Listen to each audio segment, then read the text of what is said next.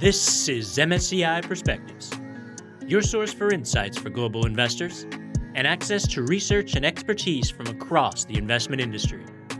I'm your host, Adam Bass, and today is August 24th, 2023. A few months ago, May to be exact, MSCI hired a new head of research, Ashley Lester. Besides a previous tenure at MSCI, Ashley has amassed experience at companies like Morgan Stanley and most recently, the asset management firm Schroders. We sat down with Ashley to find out what brought him back to MSCI, where he sees the industry as a whole headed, and also to learn a bit about what drives him. What's he thinking about when he has that first cup of coffee in the morning? One programming note regular listeners may have noticed that part of my sign off each episode is a thank you from Joe and me. Joe is Joe Colavecchio, co producer and sound engineer extraordinaire. Today, we add guest hosts to that list because as I was battling a nasty bout of COVID recently, Joe stepped up to the microphone to have this conversation with Ashley. I hope you find this conversation as interesting and as engaging as I did. I'll see you on the other side. My name's Ashley Lester. I'm the Global Head of Research at MSCI. I oversee the 450 or so researchers at MSCI who produce all of the intellectual property that goes into MSCI's models. And those include our family of indexes, of which these days we not run not only, of course, the market cap indexes, but also indexes that involve ESG, climate, factors, and all sorts of other concerns that investors might have. We continue to run uh, arguably the industry's leading risk models in the form of Barra and Risk Manager. And of course, these days we spend a great deal of, of time and thought on ESG, climate, and also increasingly um, private assets. I heard Henry say in an Investor Day presentation once that he has an ambition of building an index for every portfolio. I don't know if we can get there, but uh, that's a lot to oversee, Ashley.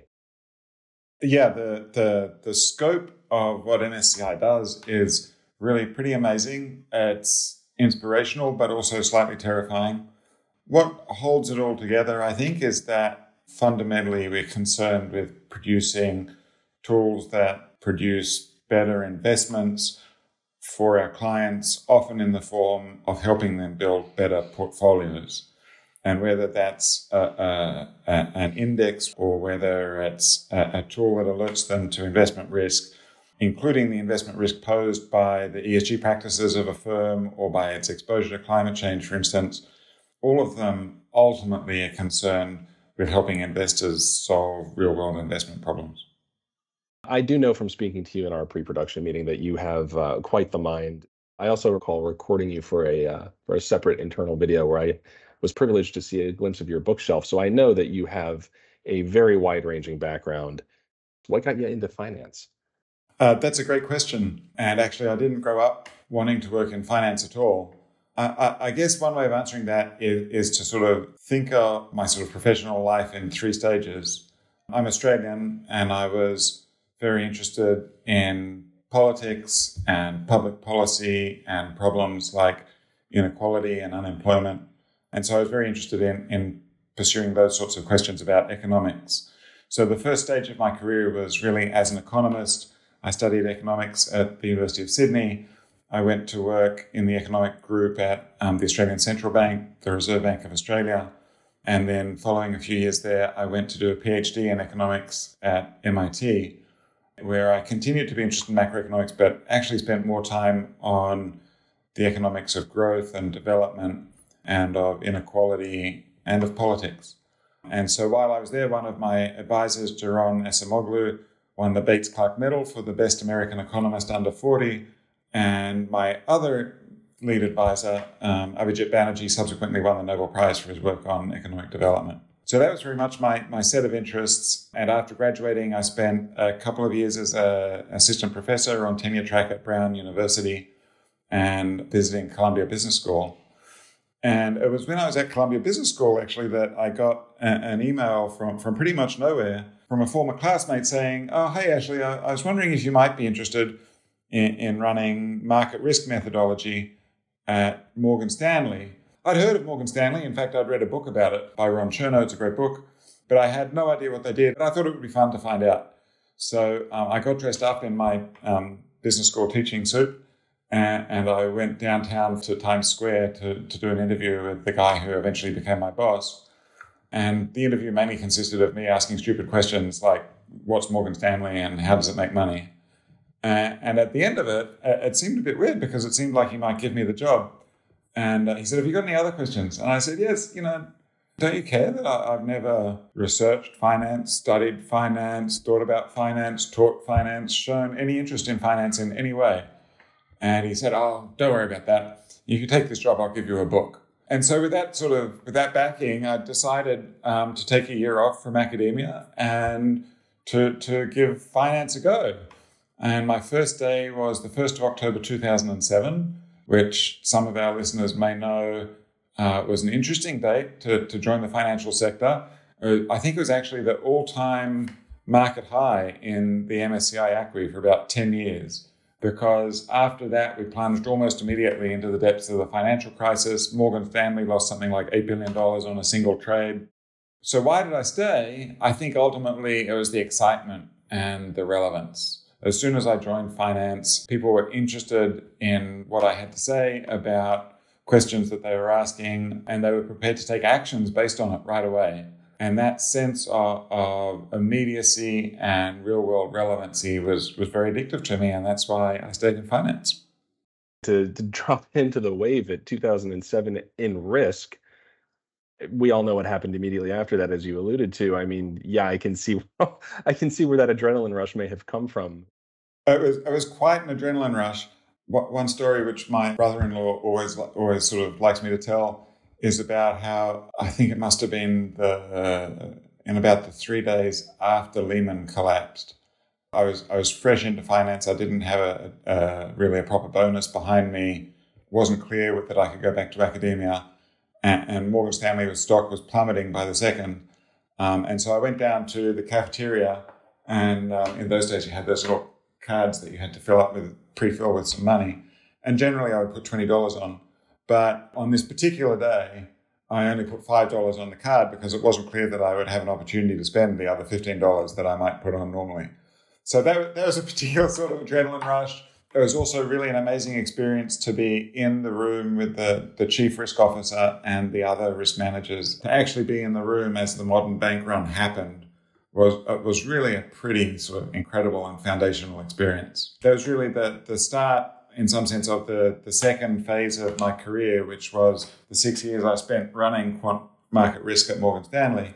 Um, and what was really important about that was the learning that happened after that, after we became a bank holding company and came to be regulated by the Fed and the OCC, which involved completely rethinking the framework by which we measure market risk, completely rebuilding our market risk models to capture much deeper tail types of risk, but more philosophically, also to spend a lot of time thinking how do we know that a model that we build in finance is a good model? And what does it mean for a financial model, which can only ever be a pretty loose abstraction to the real world? What does it mean for a financial model to, to even claim to be a good model? And in order to be able to answer that question, you, you have to ask much more immediate questions like a good model for what purpose? And compared to what other simplification of the world? And I came to the conclusion quite quickly that if you weren't asking those questions, then any model that you built, if it turned out to be a good model for the purpose for which it was being used, um, that was just good luck. And you shouldn't expect that to be the case. And so coming out of that experience and having seen what happens when you use models improperly without proper ver- verification and validation and testing and thinking about purpose, uh, I formed a really foundational view that constant questioning of a model's purpose and of its validity is really absolutely critical in financial research. Well, that sets me up nicely for the next thing I want to ask you, actually. You were at Schroders for the past eight years, but in May, uh, you came back to MSCI. It does seem interesting to me that you would you would come back after a rather long absence. What drove you? To understand that, um, it does make sense to just think quickly about sort of why I moved on and, and, and took on that sort of second stage of my financial career, which was um, in investment. I wanted to see more of the world than it was possible to see from the narrow but fascinating angle of, of bank quant risk. And so um, I did that for a while at MSCI, and then I was drawn like a moth to a flame to, to actually doing investment. It seemed to me that investment problems were really fascinating problems intellectually. And I felt like I really wanted to understand them from the inside. And so I, I, took the job at Schroders, where I started out as head of research in multi in their uh, $100 billion plus multi asset group, and then ended up um, founding and running systematic equity factor investment desk that, that at peak was running about 30 billion US. And my theory that um, investment problems are fascinating and can take a lifetime was, uh, uh, was uh, abundantly proved true questions about, of risk management, seeking excess returns or alpha, of being able to articulate an investment philosophy, all those questions are fascinating. But when an opportunity arose to come back to MSCI, I grabbed it. The reason I grabbed it is that I had a strong set of views that the investment industry as a whole, including but not limited to asset managers, faces a whole new set of challenges. There's a lot of fee compression, there's the challenge from passive investment, there's new expectations being placed on the asset management industry from the end clients. Many of these changes are driven because of underlying changes in technology enabling new ways of doing investment helping one asset manager overcome those challenges was exciting to me, but helping the industry as a whole define and confront and solve those challenges for the purpose of building portfolios that better meet the, the needs of their end investors, that was even more exciting. So, in a word, it was easy for me to come back to MSCI because of the scale of influence which MSCI has and can have in helping to shape the industry as a whole and the solutions which the industry provides to end investors as a whole. Earlier, you did say that one of the fascinating things about finance was just the idea of building building models for a purpose, right? So that's an interesting nexus, uh, the ability to influence and to build things with a purpose. Can you do you mind elaborating on that a little bit? Why do you feel MSCI is a place that can influence the entire industry, and towards what purpose? That's a great question. So, well, really, it's two great questions. So I'll answer one, and then if I forget to answer the other one, remind me. Henry Fernandez, our CEO, talks about MSCI being built on, on the pillars of data, technology, and models that help serve the investment industry. And because we specialize in the tools that power the investment industry and make those tools available to many industry participants, therefore the the intellectual property and the thought process that goes into those tools has a capacity to shape the views of industry participants or the or, or more importantly the ways of thinking about the world of industry participants which is really difficult to accomplish from um, from the perspective of a single asset manager.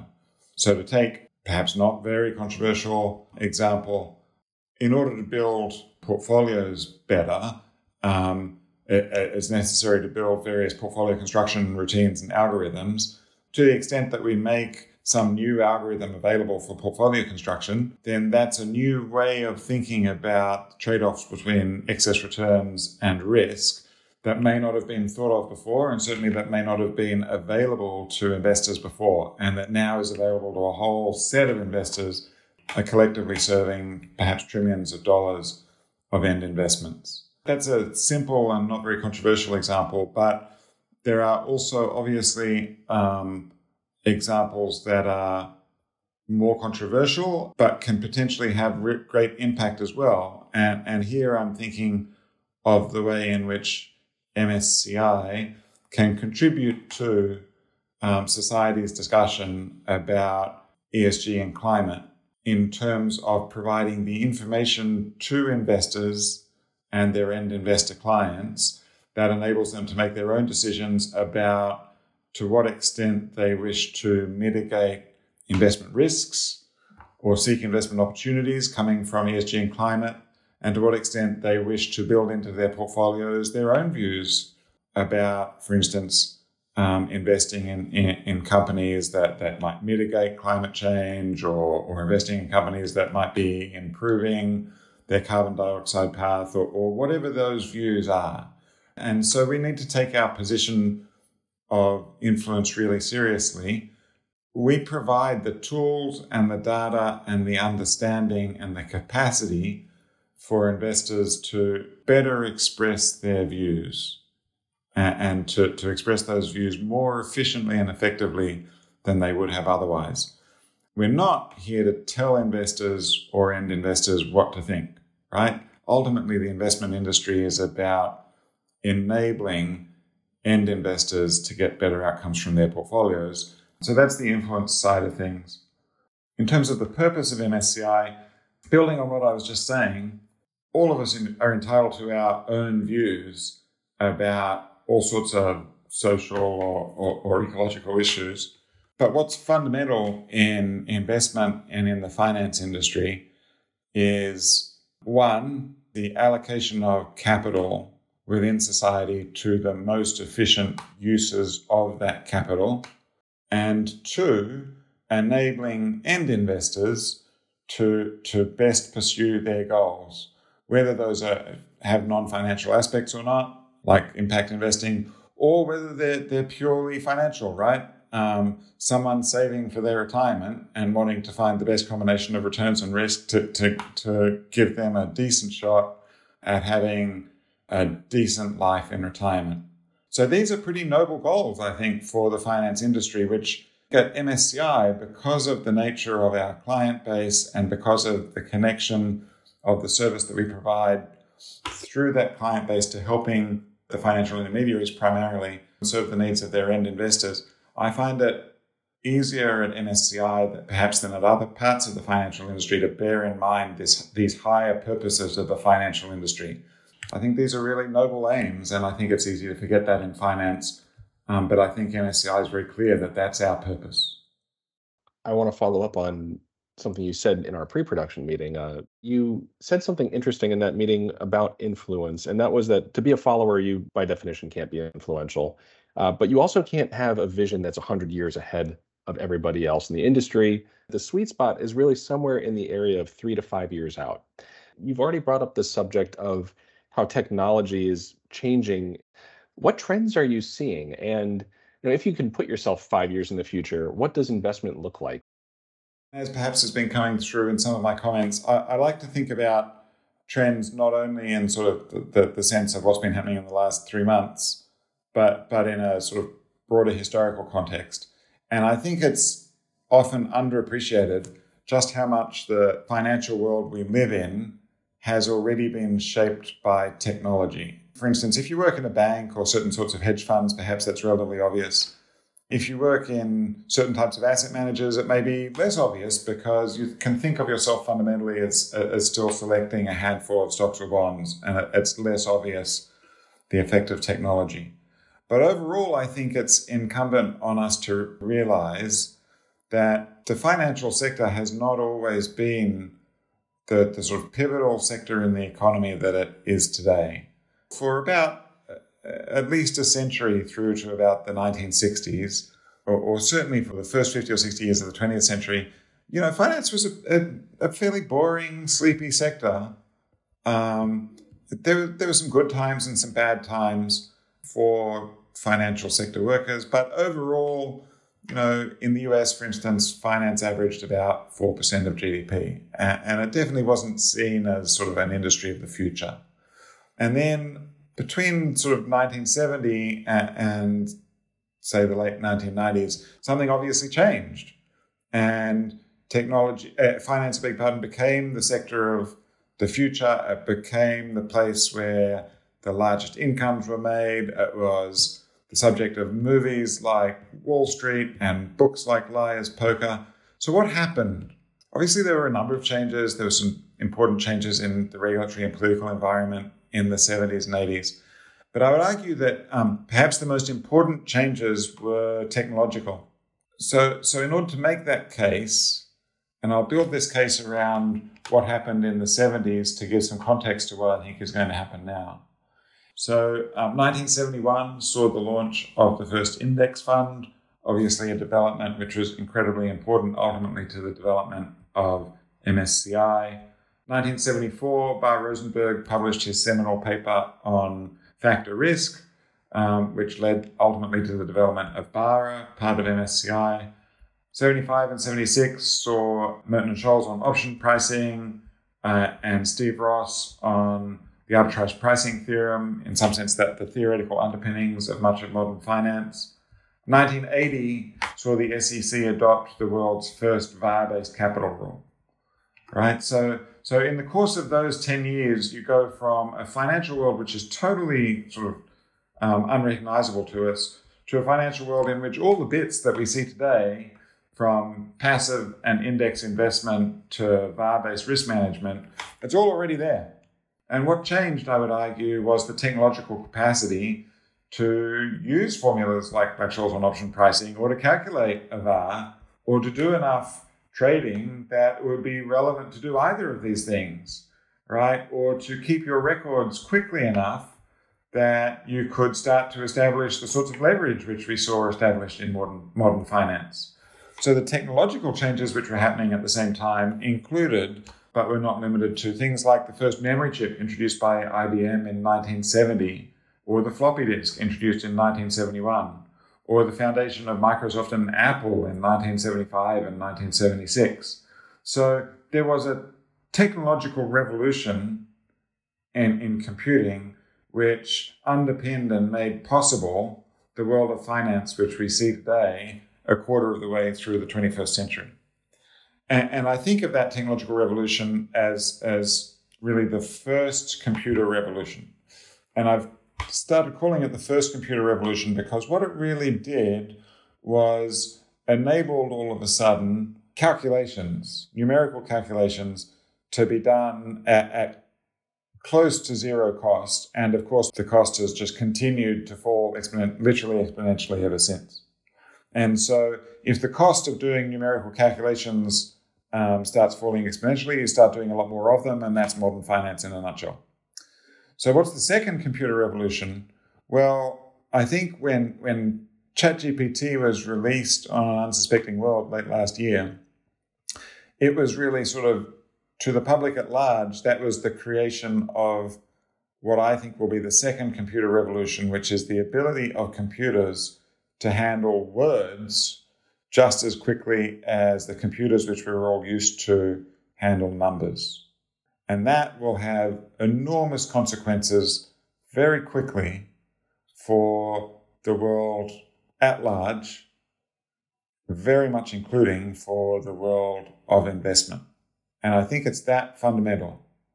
And so I did the history lesson because I wanted to demonstrate to our listeners just how fundamentally technology shapes the world of finance that we know, which is perhaps not something that's completely obvious, and to think about the t- how the types of models that we run and the ways in which we quantitatively think about the world are shaped by the types of computers that we run.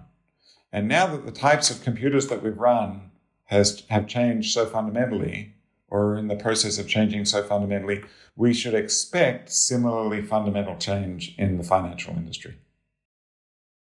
Okay, so computers got good at crunching numbers. Now they're getting good at crunching words. What does this mean for like a risk officer or somebody on a trading floor? looking at my own sort of personal experience, both as a risk manager and as a portfolio manager. The risk management part of the financial industry is really fundamentally built around running a bunch of risk models overnight and bear in mind that that those risk models essentially rely on the types of linear algebra which can be done pretty simply by computers um, and on highlighting expo- the types of enduring exposures, which also can be conveniently captured in numbers. Running a bunch of um, risk models suited to the way in which computers run today, and then a risk manager um, looking at or observing some report on those numbers early in the morning, and spending a lot of time digging through that report in order to find something that might be interesting, some outlier, something that's changed, um, something that's surprising or, or seems not in line with good risk, uh, with good risk management. And then once the risk manager has spent a few hours doing that, then they might um, have to spend some time digging in because, of course, we never we're often not completely sure whether the the surprising feature of the risk report is actually there or it's some problem with the data. And then once they've spent a few hours digging into that and are reasonably convinced it's there, they, they, they might write up their observations and take them to a chief risk officer, and the chief risk officer might review them and ask some more questions, and that might take some more time. And by the time they've done all that, finally, by some time, let's call it mid afternoon, the risk manager or the CRO can go to the portfolio manager or the trader and say, hey, we've, we've observed this surprising thing in your portfolio. But portfolios and traders are changing their positions all the time.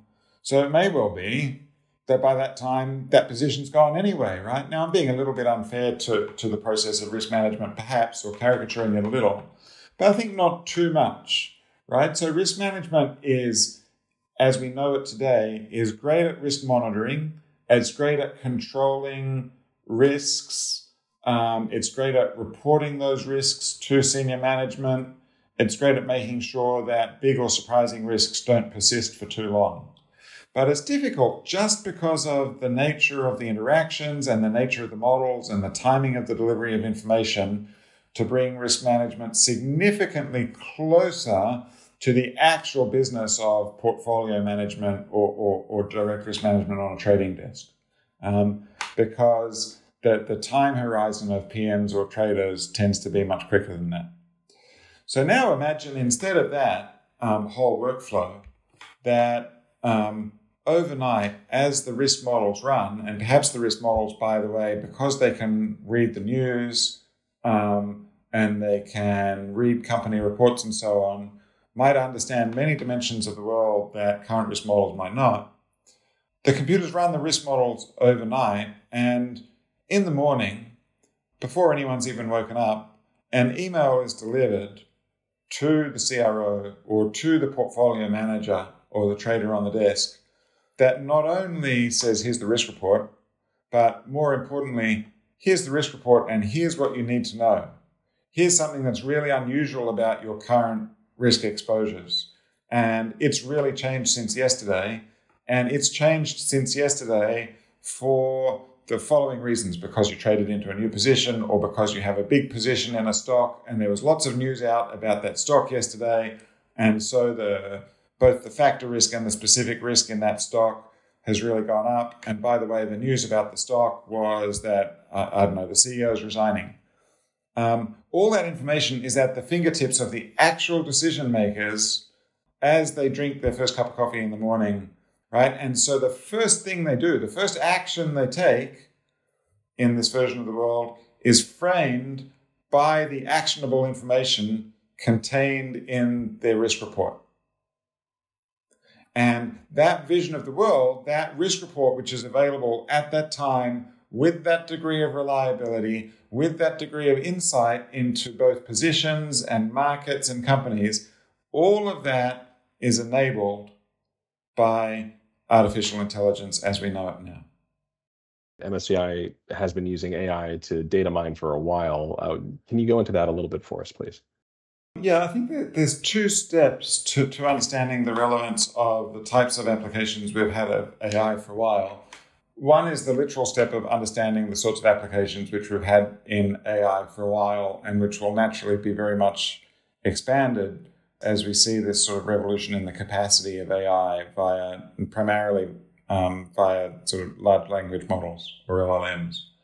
So, literally, the sorts of applications which we've used AI for uh, to search in written information about companies for in, in a programmatic way for information about a, about the activities of various companies in order to sort them, for instance, into investment themes. We've used various types of AI to, to assist us in unheralded but incredibly important parts of the financial system, like just cleaning data and helping us to spot problems in the in the billions of data points that we process a day. So we've had experience going back, you know, five to ten years across a variety of those types of applications, and, that, that's been very valuable. And we can build on that experience directly as we go forward with, with sort of the, the next generation of AI. I do think it's fair to say that the next generation of AI represents really a, a qualitative leap in AI's capacities. Virtually anyone who has been working in AI until now, I think, needs to recalibrate their expectations and the types of questions they wish to ask or, or think that they can answer because of the really dramatic progress we've seen in, in large language models. There is this sort of quite fundamental or at least qualitative break which should cause everyone in, in the industry or in other industries using AI to, to sort of pause in some sense, I think what is more important about our past use of AI is our awareness of its limitations and of the challenges which will arise in its use. I'm incredibly bullish about AI. I think it's a completely transformative technology. But it's still serving humans, and there are real challenges with harnessing AI to serve humans, particularly in a field with very limited tolerance for errors such as ours. AI models are very hard to understand, they're hard to validate, their output is hard to verify. In fact, in, in some sense, a lot of the time, the output of AI models is hard to verify because it can, can even be difficult in some sense to understand unless we're very careful exactly what question the AI model thinks it's answering. So that means we need to be incredibly careful and conscious in our use of AI. So, for example, you know, one, one could imagine um, asking AI to, to tell you about the top 10 firms that are involved in, in, in some given theme some particular type of biotechnology or the metaverse or whatever theme you happen to be interested in. And, and AI is great at giving you an answer, so we'll, we'll definitely give you 10 firms. And you could even ask the AI, well, will give me a rating of, of how much these firms are exposed to this theme, the metaverse. And, and it'll give you a rating, it'll give you some numerical value. Now, if you want to ask, what does that numerical value actually mean? That can be hard for us as humans to interpret. It's not clear that it has a natural scale in the way that centimeters or kilograms have a natural scale. You know, if the AI scores one thing twice as much as, as another, does that mean it's twice as exposed or does it have some completely different meaning? One is the square of the exposure of the other. I don't know, right? So, so our task is to really think hard about how we ask the questions of AI and uh, seek to be very critical about how we interpret the answers. Because we, we can't take risks here, right? To come back to the social purpose of finance is for end investors to get more out of their savings, to better finance their retirement that they've worked so hard for, for example. And so we can't be cavalier in just throwing any old thing that the computer generates at that incredibly difficult and important problem. To come back to your question, our past experience in dealing with AI alerts us to some of these problems, not only with errors, which of course the whole world knows about, but also these deeper problems with understanding the output of AI, which I think will be critical to getting the best out of its use. Just quickly, in terms of a look ahead, MSCI researchers are working, as we, as we discussed at the start of this interview, on a vast array of topics all the time. The topics which excite me most are the topics where uh, we see convergence across previously divergent investment themes.